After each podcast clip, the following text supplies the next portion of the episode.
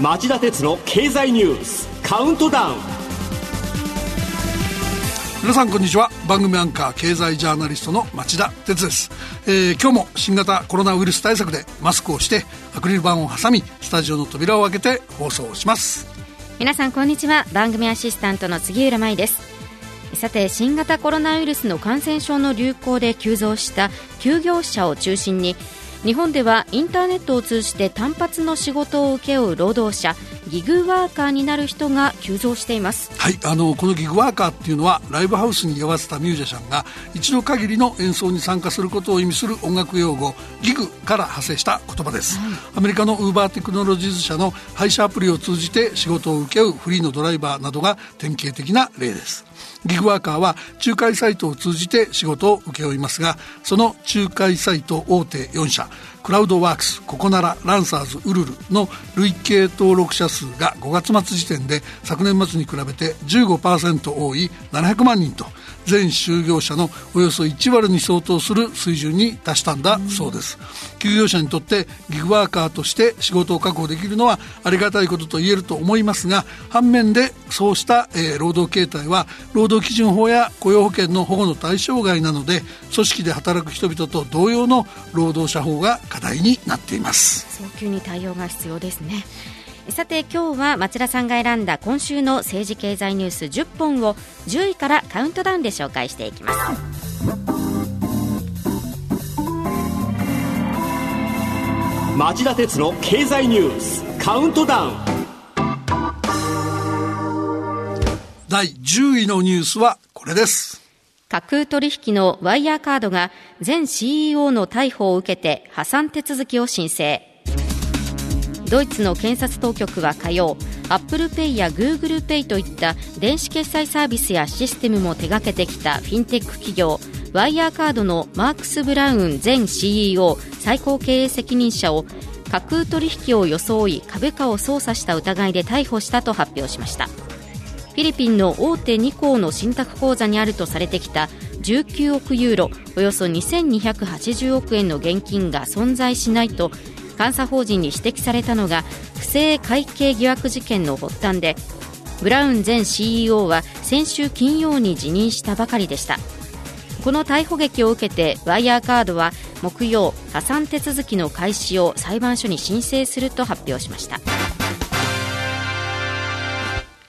えー、ブラウン氏の逮捕の影響は財務体質が公表されているより悪いということで会社の経営再建が難しくなったという問題にとどまりません。ドイツの金融当局への信任も大きく揺るがせています。というのは去年の1月に同社の不正会計疑惑が報じられていたにもかかわらず当局は疑惑の究明をせずワイヤーカード株急落の方の対応として空売り規制を行いワイヤーカード支援と取られかねない動きをしたからなんです、うんはい、でワイヤーカードへの投資や提携をめぐっては孫正義会長兼社長が率いるソフトバンクグループ傘下の企業がワイヤーカードの不正会計疑惑の報道後に新株えー、新株予約権付き社債を引き受けたり、関連会社を通じてフィンテック関連の技術サービス開発で提携したりしており、ソフトバンクグループへの、ソフトバンクグループの経営への影響も取り沙汰されています。続いて9位のニュースは、トヨタが日本製鉄の持ち合い株を売却、保有をゼロに。自動車工業会は20億円規模の部品メーカー支援策を公表。水曜に公表された2020年3月期の有価証券報告書によりますとトヨタ自動車は政策的に保有する持ち合い株の見直しを進めており日本製鉄など4企業の保有株数をゼロにしました資金を成長投資に振り向けるのが目的で逆にアメリカのウーバーテクノロジーズやスズキの株を取得保有したことも明らかになっています。一方トヨタの豊田昭夫社長が温度を取り日本自動車工業会など4つの業界団体は同じ水曜業界初の取り組みとして新型コロナウイルス危機下の自動車部品メーカーなどを支援する20億円規模の支援プログラムを設置したと発表しました。完成車メーカーから集めた資金をメガバンクに預け入れこの資金を担保に信用状を発行してもらい部品メーカーが地方金融機関などから受ける融資を1社につき最大1億円まで債務保証するとのことです。トヨタとしてあるいは業界として もうしなくていいこと。こんな時だからこそやらなくてはいけないことを選別メリハリをつけていこうということなのでなるほど。とうなずかせるものがあると僕は思います。じゃあ8位のニュースはこれです。国産のスパコン、富岳が日本勢として8年半ぶりに世界一を奪還。スーパーコンピューターの計算速度を競う世界ランキングが月曜に公表され理化学研究所が富士通と共同で開発した富岳が日本勢として8年半ぶりに世界一の座を奪還しました富岳は1秒間に41.5警戒という計算性能を示し2位のアメリカのサミットに大差をつけたということですスパコンの性能は新しい薬、新薬や素材 AI の開発などを大きく左右する基礎インフラです。富岳の高い計算能力を生かして日本の国際競争力向上につなげることが大切になっています。続いて7位のニュースはトランプ政権が外国人 IT 技術者へのビザ発給を停止。アメリカのトランプ大統領は月曜新型コロナウイルスによる失業増加を理由に外国人 IT 技術者が多く利用する H1B などのビザの新規発給を年末まで停止する大統領令に署名しました。トランプ大統領は支持者に白人労働者を多く抱えており、アメリカ人の雇用確保を優先する姿勢をアピールしたかったのでしょう。だけど、様々な国から多くの移民を受け入れてきたことこそ IT 王国アメリカの、えー、原動力でした。こんなことをやると、アメリカ企業は優秀な、えー、技術者を獲得できなくなり、国際競争力を失い、中国との技術派遣競争を前に自滅しかねません。続いて6位のニュースは今月中に香港国家安全法案成立へ、中国政府が全人代常務委員会を再開か。中国の国営通信社が日曜、中国の国会に相当する全国人民代表大会常務委員会をあさってから3日間の日程で開くと伝えたことから中国政府がイギリスから中国に香港が返還された記念日である7月1日までに香港で国家の安全に危害を加える行為を厳しく取り締まる香港国家安全法案を成立させる意向を固めたとの見方が強まっています。この問題はこの番組と兄弟番組で何度もお伝えしてきた通り、1997年に香港がイギリスから中国に返還される際に国際公約として保障されたはずの香港の自治一国二制度を崩壊させるものです。え香港の金融センターや貿易センターとしての地位が揺らぐのも確実。中国が焦って自らの手で自由都市香港の歴史を閉じ、国益まで損ねた。と将来の歴史家が批判する決定になるんだろうと思います。では5位のニュースはこれです。コロナ感染者が近く世界で1000万人突破へ。新型コロナウイルス感染症について WHO 世界保健機関のテドロス事務局長は水曜の記者会見で感染者が1週間以内に1000万人に達するとの見通しを示しました特にアメリカ大陸で感染がピークに達していないとしてワクチンや治療法の研究を進める間も感染を抑えて命を救うため今ある手段を使ってできることをすべて行う責任があると各国の経済優先姿勢を牽制しています。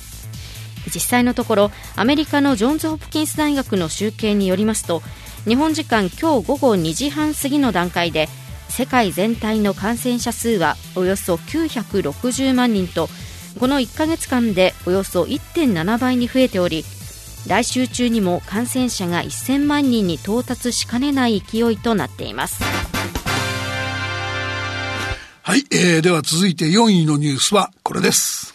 ブラジルの死者が世界で2番目に5万人超え。アメリカでは第2波が現実化しアップル社が11店舗を再び閉鎖。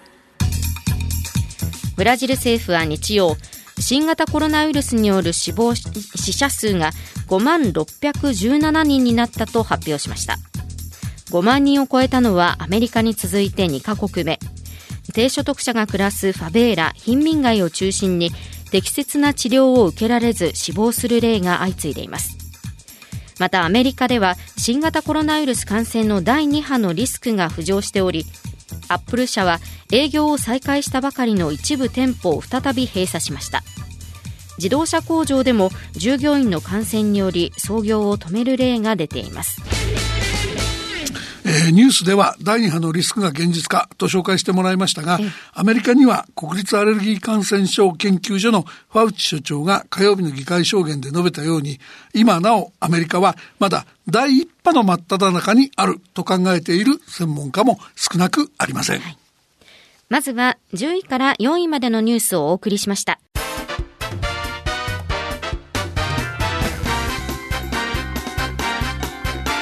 町田鉄の経済ニュースカウントダウンえー、第3位のニュースはこれです。また IMF が世界経済見通しを下方修正。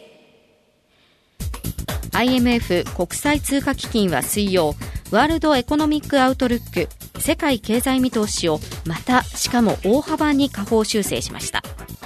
新型コロナウイルスの感染第2波が発生すれば来年の世界経済はゼロ成長にとどまるとしています。加えて公的債務も第二次世界大戦時の水準を超える勢いで各国の政策対応の余地が狭まりつつあると警鐘を発しています。はい。あの、どちらかといえば、今回のワールドエコノミックアウトルックの注目点は、ニュースの後半部分で杉浦さんが紹介してくれた公的債務の急増の方ですよね。それはどういうことでしょうか？あの、世界経済見通しそのものはコロナの感染第2波が襲来した際の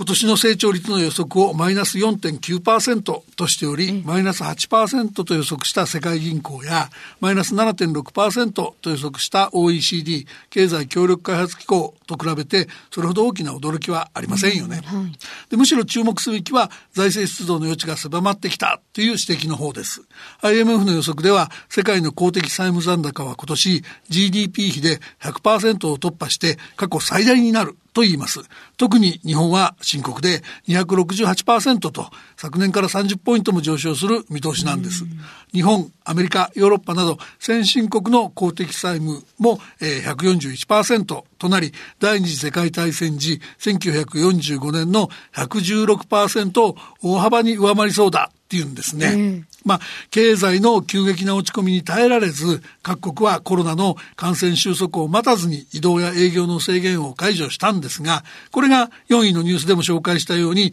感染を長引かせる結果を招いています。このまま封じ込めが遅れる中で、景気悪化も防げないっていう状況が続けば、今度は財政破綻っていう第三の危機が現実の問題になりかねません。ここは各国の市民の懸命な判断、自衛がその国の行方を大きく左右する局面になってるんだと思います。では、第2位のニュースはこれです。移動規制解除で週末の観光地の人出が回復。都内では緊急事態解除後で最多水準の感染者を確認。先週金曜に都道府県都道府県境をまたぐ移動などの自粛要請が解除されてから最初の週末となった先週末各地の観光地がにぎわいを取り戻しました。NTT ドコモの位置情報から分析したところ京都の清水寺周辺の日曜午後2時台の人出が1週間前と比べ57.8%増えました。ショッピングモールでは外出自粛要請の解除に伴う反動買いも見られました。その一方で東京都では水曜新型コロナウイルスの感染者が新たに55人確認され5月5日以来初めて1日の感染者数が50人を超えたほか昨日も新たに48人今日も新たに54人と高水準の感染が確認され感染第2波を警戒する声が上がっています。まあこういう言い方するとまた町田が反対性発言してるとお叱りを受けそうなんですけど、はい、まあ、僕は政府や自治体の緊急事態宣言や自粛要請の解除を素直に信じるのは危険だと思ってます。政府の言うことなんか信じちゃいけないんです。はああのまあ、第3位のニュースでも紹介しましたけど、うんええ、政府の公的債務残高は深刻な状態になってます。これ還元すれば、厳しい経済規制を課した上で、それに見合う保障を続けていくのが難しくなってきたってことですよね。つまり、えー、コロナの感染の心配がなくなったから、規制や自粛要請が、えー、緩和されたんではなくて、保障ができないから緩和したってことなんですよ。はい、だとすれば、自粛から自営に変わった、自己責任に委ねられたと理解しないといけないでしょう。で、若い人中心に新宿歌舞伎町とかで飲みたい気持ち、わかるんですよ。発散したい気持ち痛いほどわかるんですが、回数減らすとか、他の発散方法を探すとか、今一度考えてみてください。では、1位のニュースはこれです。金融緩和で社債の発行が急増。6月の3年から5年債は4.7倍に。日銀が購入の対象にしている残存期間が中期の社債の発行額が急増しています。金融情報サービスのクイックによりますと火曜までに発行条件が決まった6月の3年から5年債の発行額は1兆2400億円と前の年の同じ月と比べて実に4.7倍に膨らみました。すべての年限の合計発行額も1兆8000億円と同じく3割増えました。新型コロナウイルスの感染症の流行の長期化に伴う売り上げの減少に備え社債を発行して手元資金を確保しておく動きとみられています。はい、あの、日銀はですね、企業の資金繰り支援策として、えー、今年4月末に社債の買い入れ策を拡充しました。まあ、年限を増やしたり、あの、一件あたりの量を増やしたりしたんですね。で、これにより、3年から5年債の金利が低下して、えー、6月には Z ホールディングス、旧ヤフーや、えー、日本電産が社債を発行しました。ただ、えー、発行市場で入手した社債をすぐ流通市場で日銀に買い取ってもらう日銀トレードっていうのはスレスレの政策でしょう。う政府が禁止したマスクの転売とどこが違うんだっていうような批判を招かないように、えー、きっちり説明していく必要があると思っています。以上、町田さんが選んだニュースを10位からカウントダウンで紹介しました。さて、今週の放送後期はお休みです。この後5時35分からの町田鉄の経済ニュース深掘りはコロナの第2波さえ来なければ大丈夫って本当？航空大手2社 ANA、JAL の最新経営状況と題してお送りします。